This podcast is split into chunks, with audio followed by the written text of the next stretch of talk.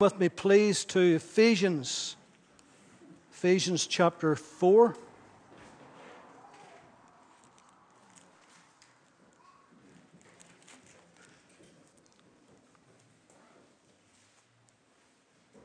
Ephesians chapter 4, reading from verse 25. Therefore, putting away lying, let each one of you speak truth with his neighbor for we are members of one another. Be angry and do not sin. Do not let the sun go down on your wrath, nor give place to the devil. Particularly verse 27 nor give place to the devil. In almost all of our margins in our Bibles, the word place here is translated opportunity nor give opportunity to the devil.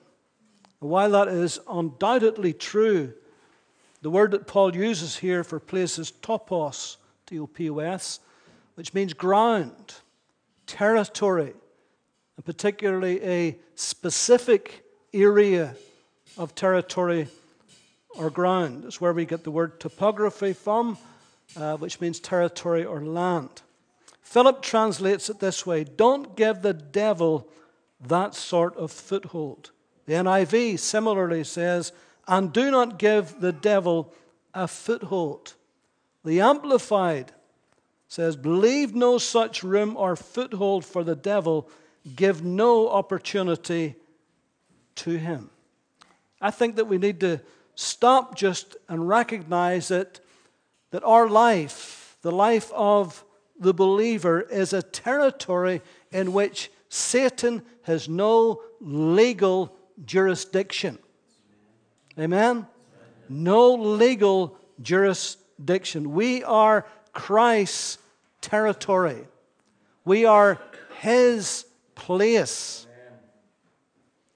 We are His inheritance, not the devil's, but Christ's. Ephesians 1:18 speaks of what are the riches of the glory of his inheritance in the saints. When Jesus went to that cross, shed his blood, and died, he bought us, he redeemed us, he owns us. We belong to him. We do not belong to the devil, thank God. Therefore, he has no legal authority over us. We are the place where God's Spirit dwells on the earth. Our body is the temple of the Holy Spirit. Acts 17 24, the Lord of heaven and earth dwells not in temples made with hands. He dwells by his Spirit in us. I think this is one of the reasons why the devil gets so mad at believers because you are the only place on earth, the only territory of which he no longer has any jurisdiction because we belong to the Lord.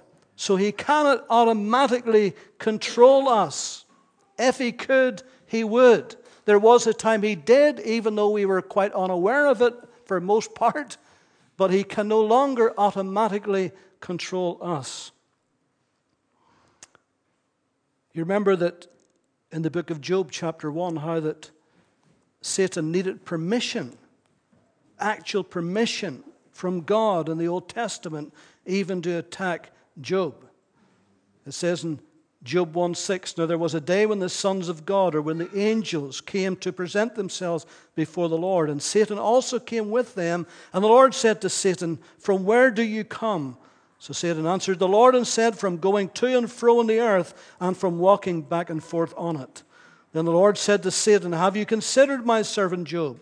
That there is none like him on the earth, a blameless and an upright man, one who fears God and shuns evil. So Satan answered the Lord and said, Does Job fear God for nothing? Have you not made a hedge around him, around his household, around all that he has on every side? You have blessed the work of his hands, and his possessions have increased in the land. But now stretch forth your hand and touch all that he has, and he will surely curse you to your face. The Lord said to Satan, Behold, all that he has is in your power, only do not lay a hand on his person. And so there was a limitation, even in God's permission to come against Job, there was a limitation. And so Satan went out from the presence of the Lord. And you know what happened then on through that chapter? How that the Sabaeans and the Chaldeans came and they took away his flocks and his herds and his camels and his donkeys and his sheep and killed the servants with the sword. And then how after he got that news, how that his sons and daughters who were feasting in the eldest son's house for the birthday party, how that the Satan caused a great wind, a great storm to come and blew the house down, and all of his children were killed in one fell swoop. What a disaster. But verse chapter 2, verse 1 again, there was a day when the sons of God came to present themselves before the Lord, and Satan came along among them to present himself before the Lord. The Lord said to Satan, From where do you come? Satan answered the Lord and said, From going to and fro on the earth, and from walking back and forth on it. Then the Lord said to Satan, Have you considered my servant Job? There is none like him on the earth, a blameless and upright man, one who fears God and shuns evil, and still he holds fast to his integrity, although you incited me against him to destroy him without a cause. So Satan answered and said, Skin for skin. Yes, all that a man has he will give for his life. But stretch out your hand down, touch his bone and his flesh, and he will surely curse you to your face. The Lord said to Satan, Behold, he is in your hand, but spare his life. Again, the limitation. So Satan went forth from the presence of the Lord and struck Job with painful boils from the sole of his foot to the crown of his head. He took for himself a potsherd and with which to scrape himself, and he sat in the midst of the ashes. And his wife said to him, Do you still hold fast to your integrity? Curse God and die. He said, You speak as one of the foolish women speaks. Shall we indeed accept good from God, and shall we not accept adversity? And all this Job did not sin with his lips. So we see that in the Old Testament situation, how that even Satan had to get permission from God to attack one of his servants.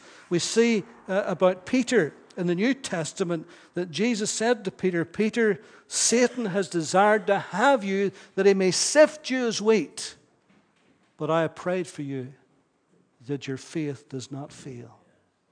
Peter, I'm not going to spare you from this going to want to pray that your faith will overcome and conquer even through all of this. You'll come out the other side at the end of it, your faith still intact. And that's exactly what happened. It is true that Satan is the God of this world, 2 Corinthians 4 and 4. The spirit that now works in the children of disobedience, the lawless one, the one who deceives the whole world, Bible says, whole world lies in wickedness, 1 John 4 19. But you are God's high ground.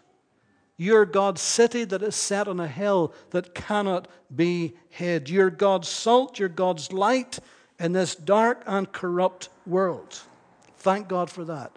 However, however, there is a way in which the enemy can trespass on God's property. Can't control it, doesn't own it but he can trespass on God's property. We can actually give place to the devil. That's why Paul says, neither give place to the devil. Do not give him a foothold, not an inch of territory, in other words. But we can. That's why Paul warned against that. Adam and Eve is the classic example, isn't it? God gave them a territory, He gave them a place, a great place. He put them in charge, He gave them dominion over everything.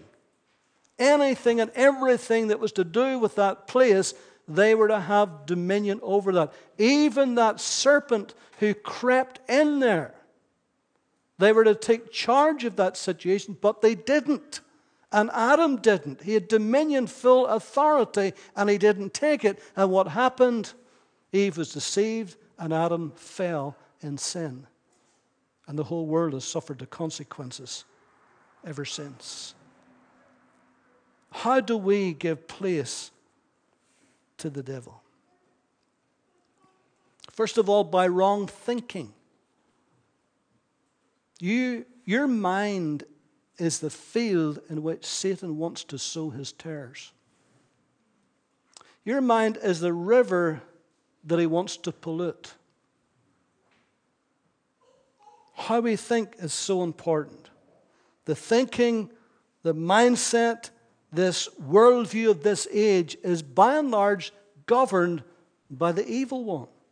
Paul said the wisdom of this world is foolishness with God. James backs that up. He says, This wisdom is not from above, but earthly, sensual, devilish. Every system, every avenue that this world has got to influence our minds against the mind of God is increasing rapidly. We all know the media, in particular, is no friend of God. It's no friend of the Word of God.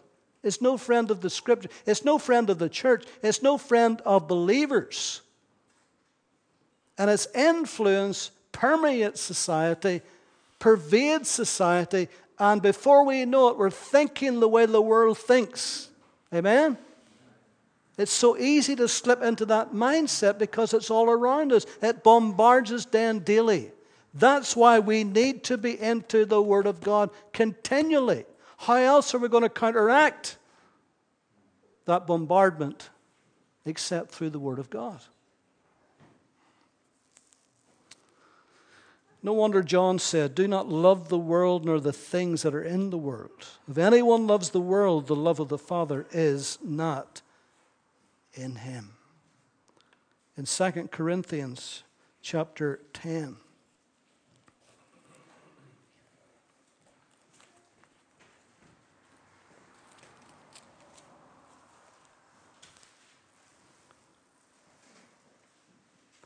Paul said in verse 3 For though we walk in the flesh, we do not war according to the flesh. For the weapons of our warfare are not carnal, but mighty in God for pulling down strongholds, casting down arguments, and every high thing that exalts itself against the knowledge of God. By the way, tonight I want to speak about pulling down strongholds. That's what the message is going to be about tonight. For those of you who are really concerned about the World Cup final tonight, all right? I promise you, you will be home in good time. All right? So you get the best of both worlds. You'll get the Word of God, you'll get a good meeting, and you'll get to see the World Cup. Because some of you wouldn't live if you didn't see that World Cup tonight. All right? And you'd blame me forever for that. So you're going to get it, God willing. For the weapons of our warfare are not carnal, but mighty in God for pulling down strongholds, casting down arguments and every high thing that exalts itself against the knowledge of God, bringing into th- every thought into captivity to the obedience of Christ, and being ready to punish all disobedience when your obedience is fulfilled. It's important, I think, for us to also to understand that all of our thoughts, how we think, how we form our thoughts, comes from basically three or four sources. Either through what others think or how we think, generally because of how others think, or what God's saying or what the devil's saying. So almost all, in fact, all of our thought life is formed by those things. Let me just show you that in Scripture here. Matthew chapter 16.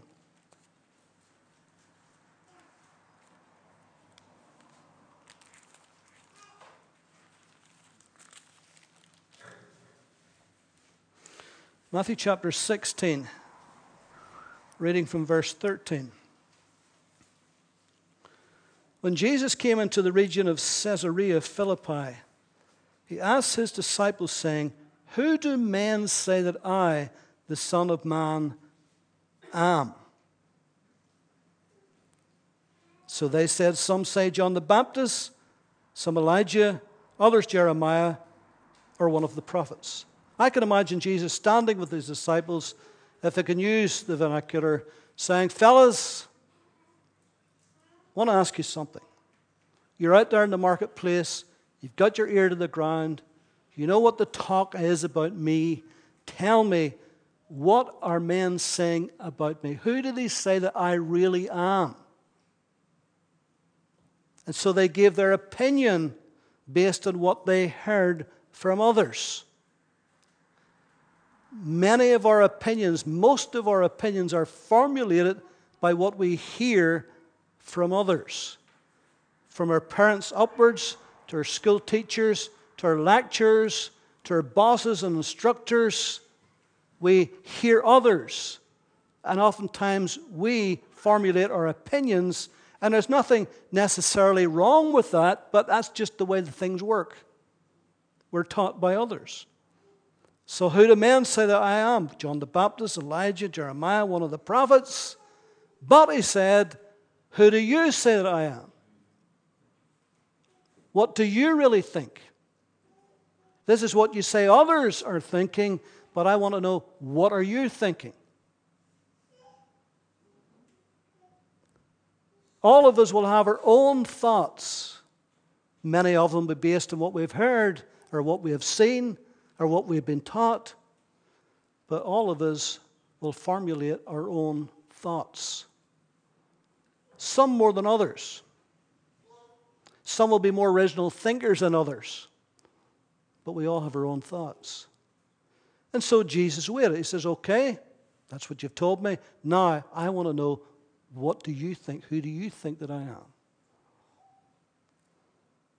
Simon Peter answered and said, You are the Christ, the Son of the living God. Jesus answered and said to him, Blessed are you, Simon Barjona, for flesh and blood has not revealed this to you, but my Father who is in heaven. Peter, that was the right answer. But it wasn't actually you that thought it. You didn't hear that from men. And actually, you didn't even think that yourself. This is a revelation from the Father, straight into your heart and mind. Isn't it wonderful? Through reading the Word of God, that the Father can speak right into our hearts, right into our minds, and give us sometimes a rhema word, a now word. This is what God has said, but sometimes when God speaks by His Spirit the heart, it's what God is saying at that moment to us that relates to us or what we may be going through. How often have you been reading the Word of God and you've maybe read things umpteen times in the same chapter over and over again, and suddenly, suddenly it becomes alive to you, and it's as if you have only read it for the first time. Suddenly you see it and you understand it, and it means something personal to you.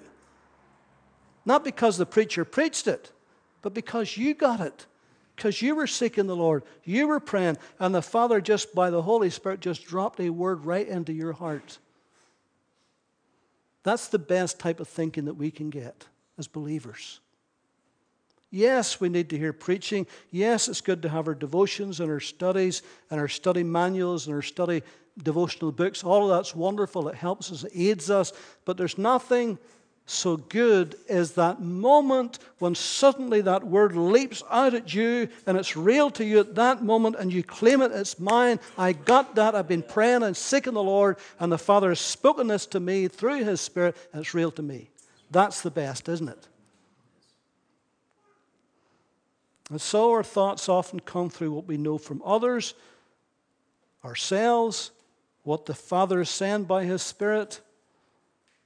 But then go further. And so I say to you that you're Peter, and upon this rock I will build my church, and the gates of Hades shall not prevail against it. And I will give you the keys of the kingdom of heaven. Whatever you bind on earth will be bound in heaven, whatever you loose on earth will be loosed in heaven. Then he commanded the disciples that they should not tell no one that he was Jesus the Christ.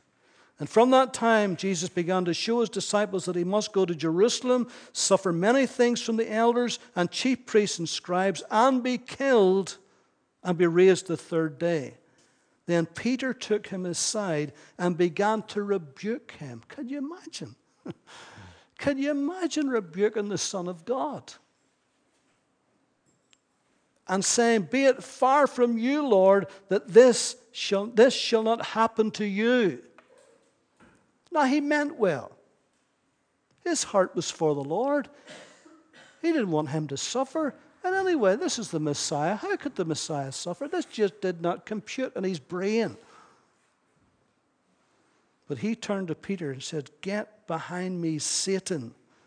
You are an offense to me, for you're not mindful of the things of God, but the things of men. At that moment, although Peter didn't know it, at that moment, just as he had got that word from the Father dropped into his heart, at this very moment, Satan has implanted that thought in him against the Lord. Same man. Within moments happening, the two events happened. The enemy is a deceiver, and he's crafty. And even though Peter meant it for good, and even though his intention was good, but it was completely and utterly wrong, he just didn't see the big picture. He didn't get it. He couldn't compute that in his mind, how the Messiah could suffer and die. Just didn't get that. But Jesus said that his thoughts were of the evil one, and he rebuked him for it. So we need the mind of Christ, don't we? God has not given us a spirit of fear, but of power and love and a sound mind. Sound mind here means good judgment, safe thinking, disciplined thought patterns, ability to make the right decisions. Boy, do we need that, don't we? The ability to make the right decisions. Our lives' journey is often shaped by our decisions. And the more right decisions we get, the better it will be for us. We've all made terrible decisions. I've made bad decisions. We've all done that. But the more right decisions we make, the better it goes, isn't it? So we need the mind of Christ. We must think on divine things. Philippians chapter 4. Philippians chapter 4. How good is that? Finally, brethren, verse 8 whatever things are true, whatever things are noble, whatever things are just, whatever things are pure, whatever things are lovely, whatever things are of a good report, if there's any virtue, if there's anything praiseworthy, meditate on these things. Glory to God.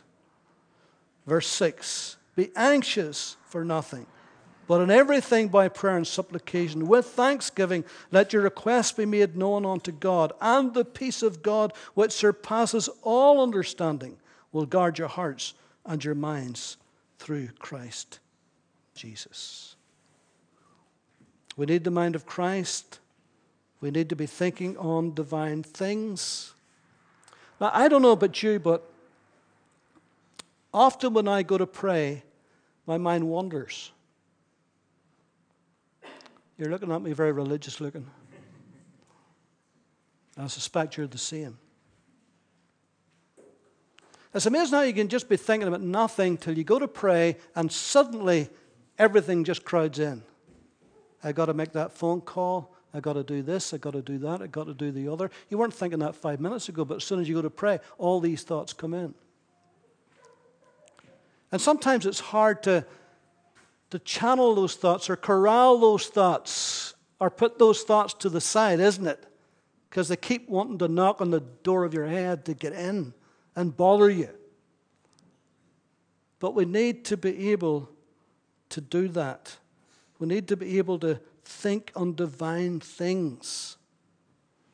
Find godly things, good things, scriptural things, biblical things, things that we can focus on. Now, we can't do that 24 7, we know that. But it's lovely. Even if you're driving along the road, it's nice to be able to think of good things and divine things and holy things. And it helps our whole thought processes. We must be renewed in our minds. In Romans 12, 1 and 2. To be renewed in our minds. Our minds get flooded with stuff every day, don't they? So we need to renew our minds. How do we renew our minds? Think on good things, think on godly things, think on the Word of God. Renew our minds, cleanse our minds, wash out our minds. The old former Archbishop of Canterbury, Rowan Williams, recently said that, which I'm not surprised, that before he prays, he says he's got a great respect for Buddha. So that tells you all you need to know. So before he prays, he says he spends an hour in meditation emptying his mind. Well, the Bible never tells us to empty our mind, it tells us to fill our mind, renew our mind with the Word of God and the things of God. That'll help us pray better than sitting for an hour trying to empty your mind. I mean, oh, I better not talk. I got angry if I talk more about that. Of course, he was a druid, so maybe that's where he got that nonsense from, too. I don't know. But we're not to empty our minds, we're to fill our minds with the Word of God. Whatever things are good and lovely, if there's a good report, if there's any virtue in them, think on these things, fill our minds with these things.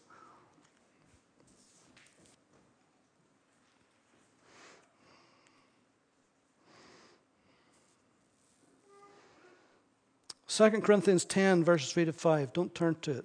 Let me just mention this and we'll go on more tonight. For though we walk in the flesh, we do not war according to the flesh. For the weapons of our warfare are not carnal, but mighty in God for pulling down strongholds, casting down arguments. That's imaginations and reasonings. The world is full of imaginations and reasonings. I mean, they can just reason out everything. You can reason away God, you can reason away biblical things, you can reason away creation, you can reason away everything and every high thing that exalts itself against the knowledge of God, bringing every thought into captivity to the obedience of Christ. Someone has said that a stronghold is a house built by thoughts. A stronghold is a house built by thoughts. The thoughts are the bricks that build the fortress in our minds. Thoughts construct images, perceptions, misconceptions preconceptions. Thoughts build towers of fear, of worry, anxiety, and dread. Thoughts erect walls of suspicion and doubt. This is what thoughts do. Thoughts raise up houses of despair and hopelessness and defeat. It has been said that we are not what we think we are, but what we think we are. We're not what we think we are, but what we think we are. Proverbs 27 As a man thinks in his heart, so is he. So, no question about it, thoughts control much of our life. So, we got to choose what we're going to think. We're going to have to choose how we think. By wrong thoughts, we can build up all kinds of strongholds. 1 Samuel, Samuel 15 and 17, the great King Saul God is finished with him. Uh, he's no longer going to be king. Uh, he has messed about too much. And Samuel has to go to him and talk and tell him. And Samuel says, When you were young, you were little in your own sight. And God made you a king in Israel. Actually, physically, he was head and shoulders above everybody in Israel. He was a great, big, tall, handsome man. He looked every inch a regal king. But as soon as he became king, by the way, whenever it came the time to, uh, to bless him and anoint him to be king, he actually ran and he hid himself. He was a humble man when he started out, but he became such a proud man in the end that God had to leave him aside and take the kingdom off him. And Samuel says, When you were little in your own eyes, God made you a king in Israel. But look at you now, puffed up with pride. Remember Naaman? Whenever the prophet sent his young assistant out and said to Naaman, the prophet said, Go wash in the Jordan seven times and you'll be cleansed. and he was livid, wasn't he? He went berserk. I mean, here is the second in command of the king's army of Syria. He's a great nobleman, a great warrior. And this wee fella comes out and says, By the way, the prophet says, just go and wash, just go and wash in the Jordan. You'll be okay. that was not what he wanted. He thought he'd come out and wave his hand over him, he said, because he had a big ego. He was a proud man. But of course, in the end, he had to humble himself, and he went down, and God delivered him and cleansed him, and he humbled himself. I remember one time, it was a, Hillsborough Bible Week year, several years ago, and it was, it was between services anyway. I remember walking up the, the middle aisle, and a lady came out from one of the seats, and I know this woman, know her husband, and they've got lovely ministry, great people, but I don't know them intimately. I know of them and know about them, and we always speak when we meet each other, but I'm not with them and haven't seen them for years, actually. So she stepped out. I don't know why she said this. She stepped out and she stopped me in my tracks, and she looked at me, in all seriousness, she looked at me and says, David, you're a very humble man. now, what do you do when somebody tells you that? Do you say, Yes, I am. I'm glad you noticed. my wife thinks I am too. I mean, what do you say? Even if you say thank you, I mean, it's okay. That's all right. Or do you, do you say, excuse me, could you say that again? but walking on, I thought, oh, she thinks I'm humble. ah, that's nice. And within seconds, you can be proud of your humility. It's so subtle, isn't it? It really is. Just you can just be so proud of your humility. And it can become a stronghold. Fear became a stronghold for a while with David because Saul wanted to kill him and tried to kill him. In 1 Samuel 27 and 1, he said, I know that one day I shall perish by the hand of Saul. And he felt justified in saying that because Saul had literally tried to kill him on a couple of occasions. So it wasn't he's imagining something, but that thought got into his heart. And for a while, for a while, he carried that thought. One day, Saul will kill me. One day I shall perish by the hand of Saul. Jealousy can become a stronghold. Saul's jealousy of David knew no bounds. From that moment when the young woman sang that Saul had slain his thousands, but David his ten thousands, the Bible says that Saul eyed David from that day forward. That thought got into his heart, and jealousy rose up and he never could let it go. He just couldn't let that thought go. And it drove him to try to kill David. And he ended up, he lost his whole kingship. Give no place to the devil. Finish just with this thought. the context that Paul spoke this.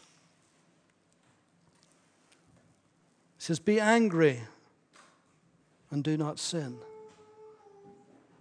As long as we're angry for righteousness' sake,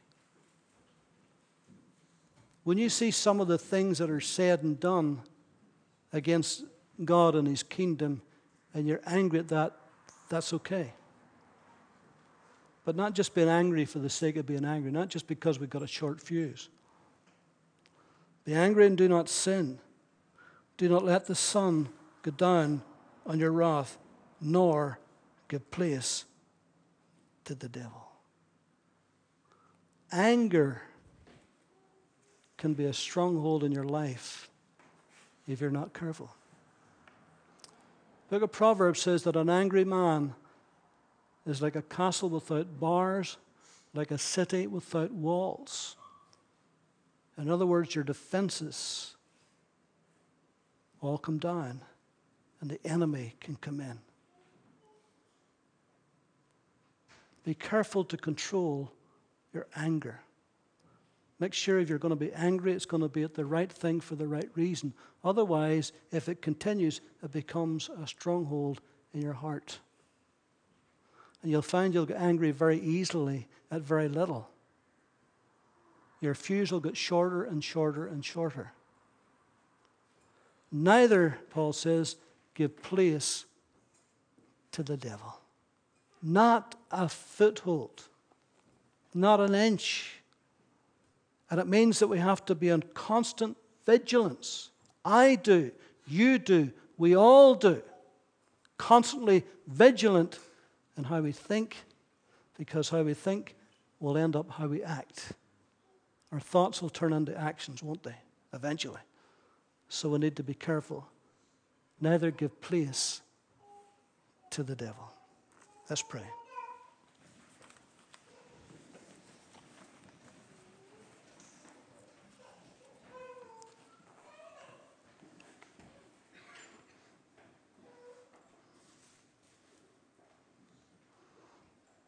Lord, we thank you that you have given us weapons,